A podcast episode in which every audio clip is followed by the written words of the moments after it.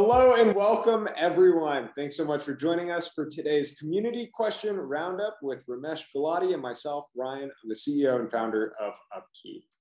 As you all know, uh, we are on the Maintenance Mavericks podcast. It's a podcast for people who want to learn all things about maintenance and reliability.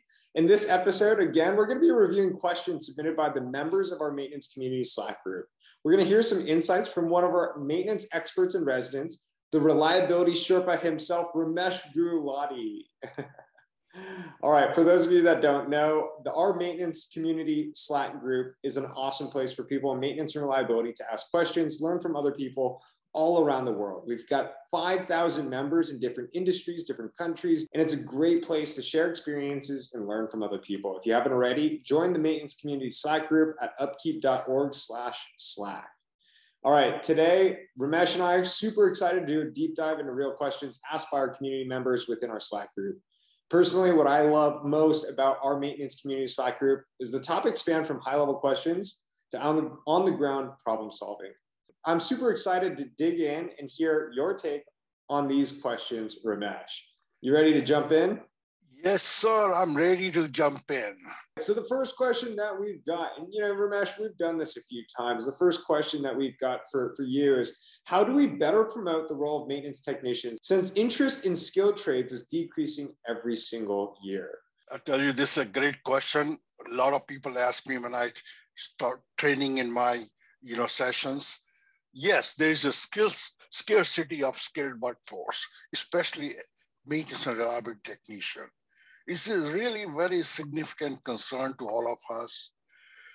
With the rise of all computers, smartphones, and all these advancements, our young generation, so-called iGen or millenniums, are not that much interested in a hands-on or reliability maintenance kind of work. Really, if you think about it, if you go to high schools where our young guys get educated, you know, way back 10, 15, 20 years ago, all the high schools used to have a workshops in their in high schools like welding, carpentry, car repair shops, all these kind of things where they used to learn hands-on skill. If you go now, all the high school, those shops have gone.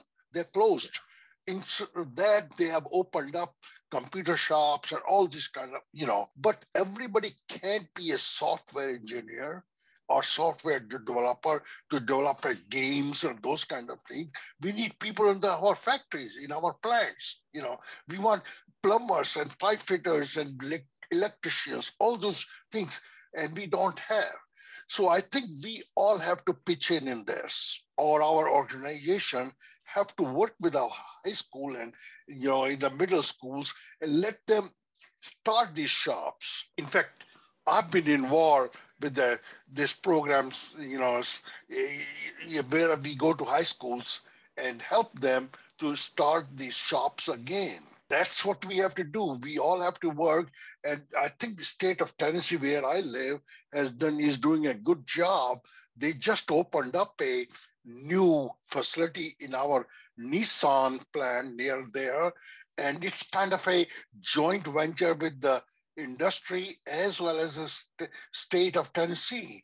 They opened a training shop, vocational school kind of a, they're providing all these kind of training to our young people in the new, you know, hands-on kind of things, you know. So I think what I've seen recently that is a, there's a small hope that the next few years we go back to high schools and let them learn hands-on kind of skills. I mean, I, I, was actually just trying to look and find there. There's a stat I was reading it yesterday from Deloitte, and I think the the tune of like two million open jobs yes. in manufacturing right now that are have gone unfilled. And so, kind of talk about like the need for skilled trade, the need of you know people going into manufacturing industry, and the need is literally right now 2 million unfilled jobs in manufacturing that cannot be filled because the demand um, is, you know, to go into the labor force is not there. Well, again, also think about there is a problem in our high school, as I said, our counselors and the advisors, they think they can make money only if they go to graduate school or something.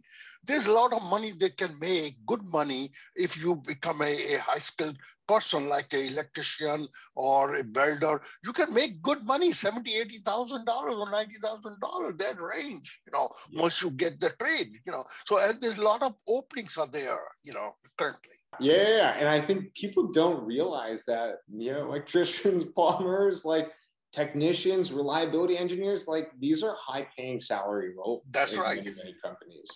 I mean, I've seen some of my our people I knew in our workplace. They wanted a good money, and they went to Canada upon those where well, welder they're making 120 grand. I mean, that kind of money you can make good money, you know. So it's not just a software person makes money anymore, you know. Yeah. So that was a good question. I think we all have to work, make sure our young people are, we encourage them to, you know, go to in a, this kind of a, a training or get education and so on kind of skill. All right, next question for you, Ramesh. How do you maintain constant communication between different departments within an organization? What are the roles that come together that we have to come together in order for us to have a streamlined process? I think where this question is really coming at is like, how have you seen and what have you seen work really well at the best organizations to communicate cross departmentally super effectively? You know, communication is a key thing. We communicate within a company or whatever, spend 60, 70, 80% of our time in communicating by, you know, writing presentations or doing something. But problem is we are living in silos. And many, many companies I have seen live in silos. Manufacturing doesn't, operation doesn't talk to, you know, engineering or I mean, again, they do some communication, but not to that much.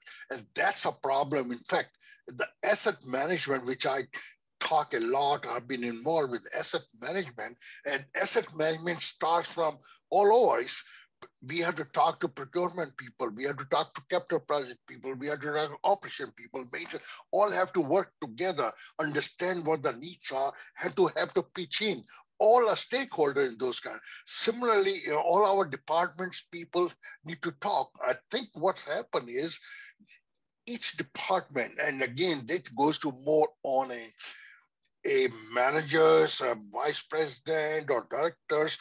Those people have to force that issue communication among all different departments. To say really communication within, I tell you, our company and we did a great job. Our CEO, he used to, you know, write emails weekly. He used to write something on monthly, and then used to have a, a town hall meeting or every six months. What's happening? Tell people to communicate, open them. Hey, you need to talk to each other.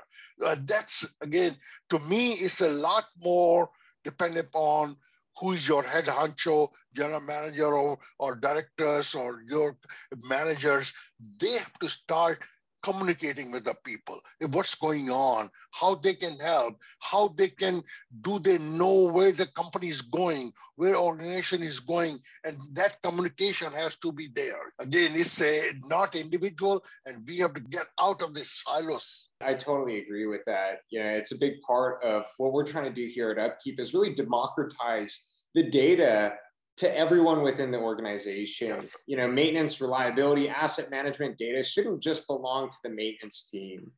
You know, what we do, why we do it should cross pollinate across every single department. You know, what we've seen actually work really well is kind of like a weekly report publishing like what was done why it was done and the impact that it had across you know many different stakeholders and you kind of keep this weekly cadence up because it really showcases you know what's going on at different departments because it's so easy to lose the empathy of what one other department is going through if you never hear about it i'll tell you another example i give you and this is really most of us engineering or we, we order parts, we don't talk to procurement.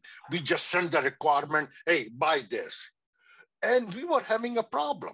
we were trying to do reliability. We were having some components were failing.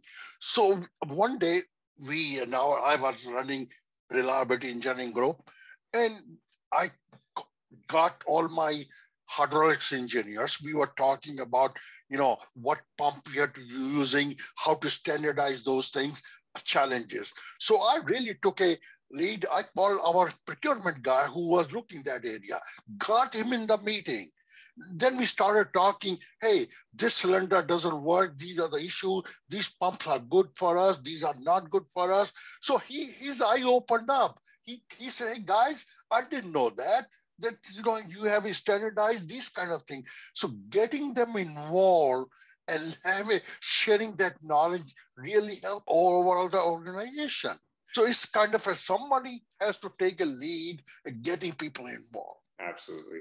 Next question for us. How does one manage the people challenge in embracing practices that improve machine and component reliability? I think the question here is is probably more around like the the change management across the people. Layer. That's right. Yeah.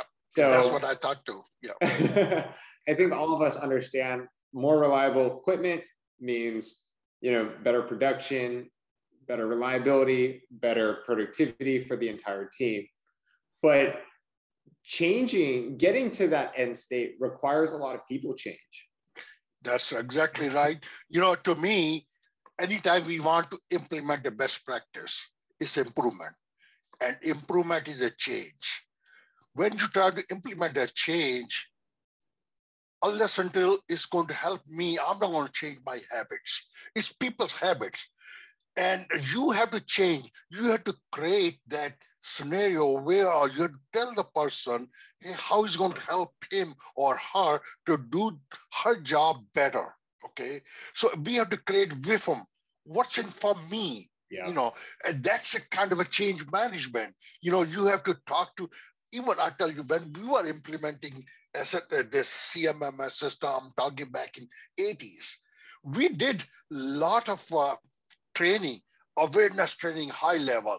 We did a by role training. We did all kind of a we hands-on training all kind of things we had to do to make sure how that's going to help person to planner or supervisor or procurement guys, all these people who were involved with this system is going to help them to do their job better and how easily the information flow and those kind of things.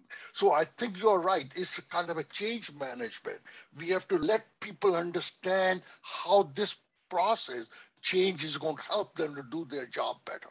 I love the framework that you brought up. You just briefly mentioned it, but I actually think it's the most important thing that you know people forget about, which is the what's in it for me. Me, when you right. drive change within an organization, mm. as selfless as we hope that everyone is, so really taking any kind of change and looking at it per, from the perspective of what's in it for them, what's in it for each individual, I think actually helps drive a lot of positive change management because you put yourself in their shoes. That's right. You, I mean, planner. If I'm going to have CMMS system or something, how is going to help planner to do his job? right? Or material guy or something. You know, what's in for me? This really happened to me. I think I was traveling somewhere and got a car, rented car. When I got in my car and started driving, I suddenly realized that I don't have a dashboard. My dashboard was, it was a Yaris, Toyota Yaris. This was eight or 10 years ago. They moved dashboard in the center. Again, they had a good reason for that because they wanted, hey, steering wheel they can put on left side or right side, depending on which country they're going to make. But they didn't ask me how it's going to impact on me. I'm the user. But they didn't talk to me or they didn't tell me when I got the car. And boy, those half hour, 30, 40 minutes I was driving somewhere, my head was going like this. I was doing this all the time because I have to see what speed I'm driving. Yeah. I didn't. I have to turn, you know, in the center to see that uh, how, what mileage I'm driving. You know, what kind of speed. So it was a big change on me. Similarly, people who are doing their job is this change going to help them or not? You know, so if unless until it's helped my, and I have to change people's behavior for good reason, for the good thing, you know. Yeah, you're totally right. You know, the next question kind of talks about a very like topical issue right now, which is, you know, the supply chain issue. The question that someone asked us, what they said is the world right now is running short of everything due to the supply chain issues. A few days before Thanksgiving, I tried to get gravy at a local grocery store, but they ran out and told me they're not going to have any in stock until after the holiday. Yep. You know, I checked multiple stores and they're all sold out as well. I've never experienced this before. Do we just have to get used to this shortage in the supply chain? Are there any solutions? So maybe there's kind of like two questions here, Ramesh. Yeah. One is like, what's going on? Mm-hmm. Number one. And then two, when do you think it's going to end? And what do you think the solutions are to this supply chain issue? Well, the way I was looking this question is there two things. First thing is that, you know, most of our supplies are coming from out of country. You know, there's some we're going to come back in this country also, but most of our supplies are coming from Asia or somewhere because we got used to this, used to cheap stuff, to speak. You know, and that's has helped uh, really what that encouraged us to close our plants here, excuse me, and we became too dependent on this. Now that's supply chain issue we are having. Okay. Now their supply chain issues are there are a lot of port con- congestion there. Ports are really full. There's a container shortage. I was just talking. In fact, this morning I was looking Bloomberg, and they were talking about these three, four points. Hey, we don't have containers. I mean, there's a shortage of those. Plant shut down due to again lack of skilled people or due to COVID also. There's a shortage of people. And all these issues are really giving us a lot of challenges. And I think with the infrastructure bill and money coming in, so it's going to take us few years to put our infrastructure back which is going to help us. I think we all have learned that we cannot, you know, completely shut down our thing or go everywhere outside the you know US and get the things from there. I mean, each country has to do some their own production or something, keep that. And with the infrastructure, the water pipelines are so bad in some cities and some places. And other day I was reading a UNO report that so much, about 50 or 60% of good water we lose through our bad in piping infrastructure. We have to, I think this money bill is going to help us to recover some of those issues. Hopefully, in a short period, we're going to face these issues, and another six months, a year, things will get better. Yeah, yeah. And, and, you know, I've kind of had a few discussions with many of these experts in, the past around the supply chain issue. We got used to basically low cost goods, and oftentimes it comes from different countries. In order to drive the down the cost, we moved to this like just in time manufacturing, just in time, you know, supplies. And ultimately, what that does is, yeah, you create a lot of single points of failure and when you have one of these, it just creates a domino effect, and that's ultimately that's right. what what happens. That's right. You know, this your supply chain is really our just-in-time philosophy has to work if your supply chain is working right. Yeah. You know? You know, so if that doesn't work right, if you start putting a lot more, I give example, you know, this is when Walmart you buy a toothpaste or something. At the end of the day, that how many toothpaste you bought goes to whosoever their supplier, and next day they supply those things. You know, they make those many number of those many, you know, suppose you use a 20 of those, they're going to supply you 20 of those.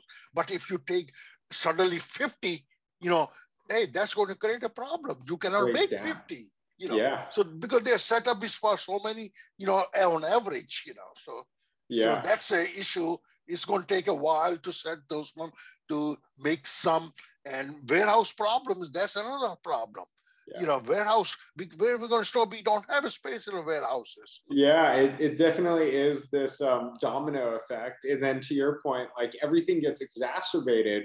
Once you say shortage, people go out and hoard. And I'll tell you, Ramesh, I, I'm very, very guilty of this. You know, I'm a big tennis player. And I heard recently that there was going to be a tennis ball shortage um, because of the supply chain.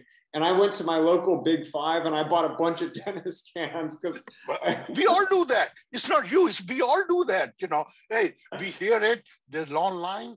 Let's buy about two extra things or five extra or something. You know, so that's a, our old habits. You know, it's going to happen.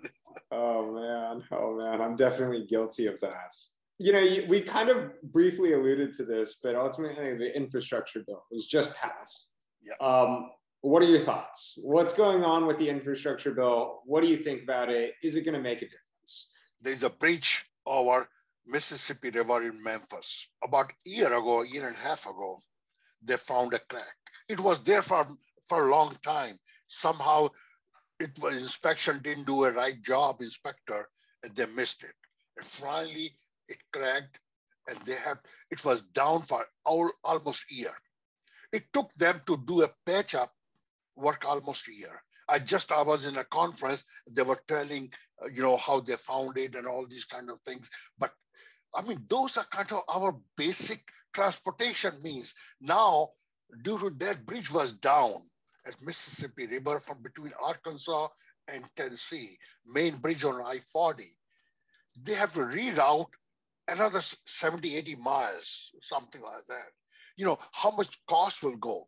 So I think this infrastructure will hopefully build our structure back to where it should be so we can get A or B grade instead of C and D, you know, and that's our water structure, our infrastructure. Hopefully what I saw, there's a money for each area for bridges, for the roads, for the dams, you know, and for the airport and all kind of thing. Hopefully, that's going to help for next eight or ten years. We're going to keep spending money, and that's going to help us to do a, our better shape our infrastructure, mm-hmm. which going to help our supply chain management. Yeah. I mean, okay, so here's one thing that's going on through my mind, Ramesh. I feel like we've we've always talked about like investing in our infrastructure. We've always talked about like you know building back our, our bridges and roads and you know really investing in the infrastructure of of you know the society that we live in. I don't think that's I don't think anyone questions the importance of that.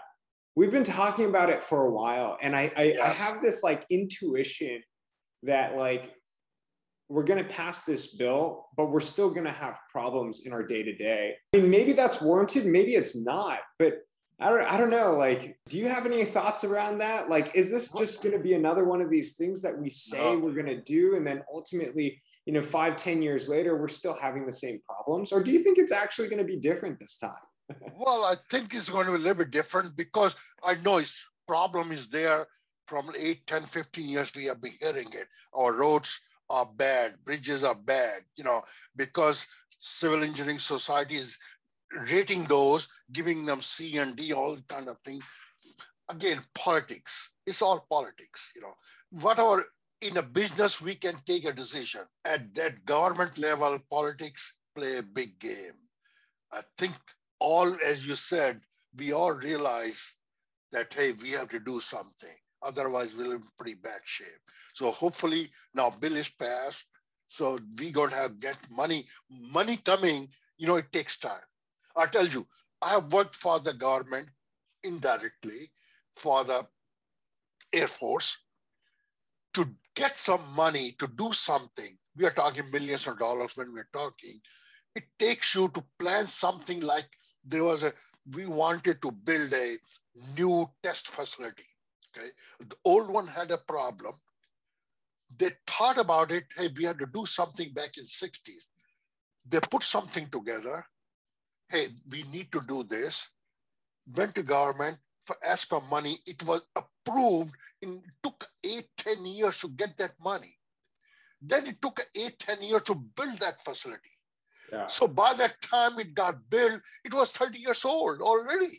you have to go back and rebuild all control systems and all these kind of things. so it's the government. That's the way they are slow in, you know, it takes time. You know, then there's a funding issue of color of money. You cannot take this color of money, mix with this, with mix with that. Where private organization, they can come and allocate money and get it done two years. So what I hear from you is that you know it's going to take time. It'll be a little bit slower, but you know it sounds like you're optimistic, Ramesh, and because yes. of that, I, I'm optimistic too. All right. All right. Let's talk about some like cool trends within um, technology and reliability, remote condition monitoring. Um, yes. What are some of the tools that you use that you've seen other people use in terms of technology and reliability, condition monitoring, and inspections? A good friend of mine, Jack Nicholas, who is a PDM expert. He used to run PDM you know, uh, company. And he wrote a book. In his book, he says, what's happening in, in this technology field. 1980s, chips came, microprocessor came, we, that time we came portable data collector devices. Then in 90s, laptop came and we got software package to collect the data and do a little bit better job.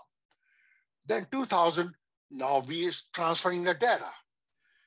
Last few years, this last decade, now we have got IoT, smart sensors. Those are, in fact, I just got a Fluke just sent me a new camera, portable camera. You know, 10 years ago, 15 years ago, 10, 12 years ago, we thought cameras are cheap, infrared camera, ultrasonic gun. So we wanted to give to our each crew a camera and ultrasonic gun but it was still expensive. It was five or 10 grand. So then we said, no, maybe we cannot do. But now they're so cheap that yeah. every crew can have a camera, ultrasonic gun. It's a five, six, you know, couple of thousand dollars. And that's what is going to happen. All the smart sensor and all our data collection devices are getting some so small and cheap that I think our people need to have them. Everyone can have it, you know. Yeah. So to that point, Ramesh, I don't think people realize the significance of this because you know ultrasound has been around for forever. Yeah. But the the technological change here, and to your point, is that ultrasound and you know other PDM tools like remote condition monitoring tools, the price has been dropped by a fraction of the cost. That's right. The big opportunity here hmm. is that now you can start monitoring equipment that you couldn't just financially you couldn't monitor before because it was too expensive. And what this does is it opens up a completely like entirely new opportunity for new people, new jobs, new assets that you're you know monitoring and tracking. It it enables you know our you know, customers, reliability managers now have bigger sets of data on equipment that they previously just could not make financial sense to monitor because it was so expensive. That's right. And, and I think also there's another part is a training, educating our people. Yeah. I mean, that's again, I have seen, I have done, I got, I mean, we have a metrics for how much money we should spend on the training about five, six percent. I got even 8%. Nowadays, many companies, they give only 2 or 3%. 1% means about 20 hours per person, something like this, 1%, because 2,000 man hours per person in a year. So you take a 5% is about 100 hours per person. And that is the minimum necessary to educate our people. I mean, yeah. these new tools are available. They're cheap, but we have to educate our people as how to use them, how to make best use of those tools. How you know? That's another part is that as a company organization, if I'm a you know a leader or manager, I must make sure we can buy those tools, give to them, also train them. There's a funny like meme going around around right now, and it's kind of like a manager and their boss kind of speaking, and the manager goes like, or the boss goes you know, what happens if we invest in training people and then they leave? And the yeah. response back is kind of like, what if we don't and they don't. stay? That's exactly right. In fact, our chief engineer, way back, I'm talking almost 20 years ago, he was so adamant when they said cut the training budget. He said, no, we don't want to cut training budget. You know, if we, if those person don't leave, then what's going to happen? That's a waste of money. No, it's not a waste of money. Suppose it doesn't leave, then what's going to happen? So uh, really, we have to prepare. I mean, technology is there. Those tools have become very dirt cheap to speak as compared to what used to be. So, but we have to prepare our people. We have to spend money on those tools and in educating our workforce too. Let's talk uh, production planning. Best practices for production planning on a manufacturing company. Tell us some of the, the tricks of the trade. well, I was involved with the production planning, implementing a tool back in 70s. It's called ERP, Enterprise Resource Plan. That's what that tool is, where I give you example. What you do is, if I have to make a, I got a fountain pen or let's say hammer or something, or, you know, any tool, it takes whatever order you get. Hey, I have to make a red pen or thousand hammers, claw hammers or something. So it takes that hammer and breaks down in a small component, you know, and then once you do that small component, then it goes to the production shop to hey, we have to make thousand of these hammers. We uh, the claws and we need a, a, handle. We need this. So it breaks down and give the work order to each shop to build those. And then there's an assembly area where they assemble it. So that tool used to be a just for production planning. Now it has a it's a tool has expanded from sales to marketing all it can take the same tool, ERP, can do the all kind of stuff. Most of the companies have that. You know, they, without that, they cannot work it. It's like a, we do work planning. This for them production planning. Yep, yeah, we're very, very familiar with ERPs and you know the the whole resource planning component of it. You know, some people like their ERPs, some people hate it, but I think to your point, Ramesh, it's absolutely necessary, it's necessary. Um, to be able to take something from you know, it actually starts at marketing, right? The yeah, awareness, all right, drive it down to the sales, like what do we need, what are we selling, and have that all, go all the way down into the shop floor and then back up into the, like the customer relationship customer, yeah. management tool, shipping, all shipping, supply chain. Like it, it is a very very important tool, and you know there's some there's tons of best practices on you know ERP production planning out there you know, it is a CMMS when it started back in 70s, 80s. It was yeah. scheduling PMs only back in yeah. 70s. Okay. It was just automating our index system. I know I've worked with the index, you know, PMs monthly or those, and it was automated. Then we added planning, then we added materials and all kind of things added. Same thing, ERP was started was the prediction. You break it down, give to shops, now it's added marketing to sales, to the shop floor, to the shipping, all these things module have been added and yeah. the financial, financial system also. And each one has its own best planning, you know, or best practices in it, you know. So how to do those things. And that wraps up all of our questions for today, Ramesh. Thank you so much for taking the time to answer some of our community members' questions. If any of our listeners want to receive answers to their own questions, Join us in our Slack uh, community at upkeep.org. You can receive live answers from fellow members or hear from Ramesh Gulati himself in our monthly roundup. Again, thank you so much, Ramesh. My name is Ryan. I'm the CEO and founder of Upkeep. I hope to talk to you next time. And uh, thank you again. Everyone enjoy their, the rest of their day. Thank you, Ryan. Thank you, everyone. And keep up good question coming. All How right. we can help you.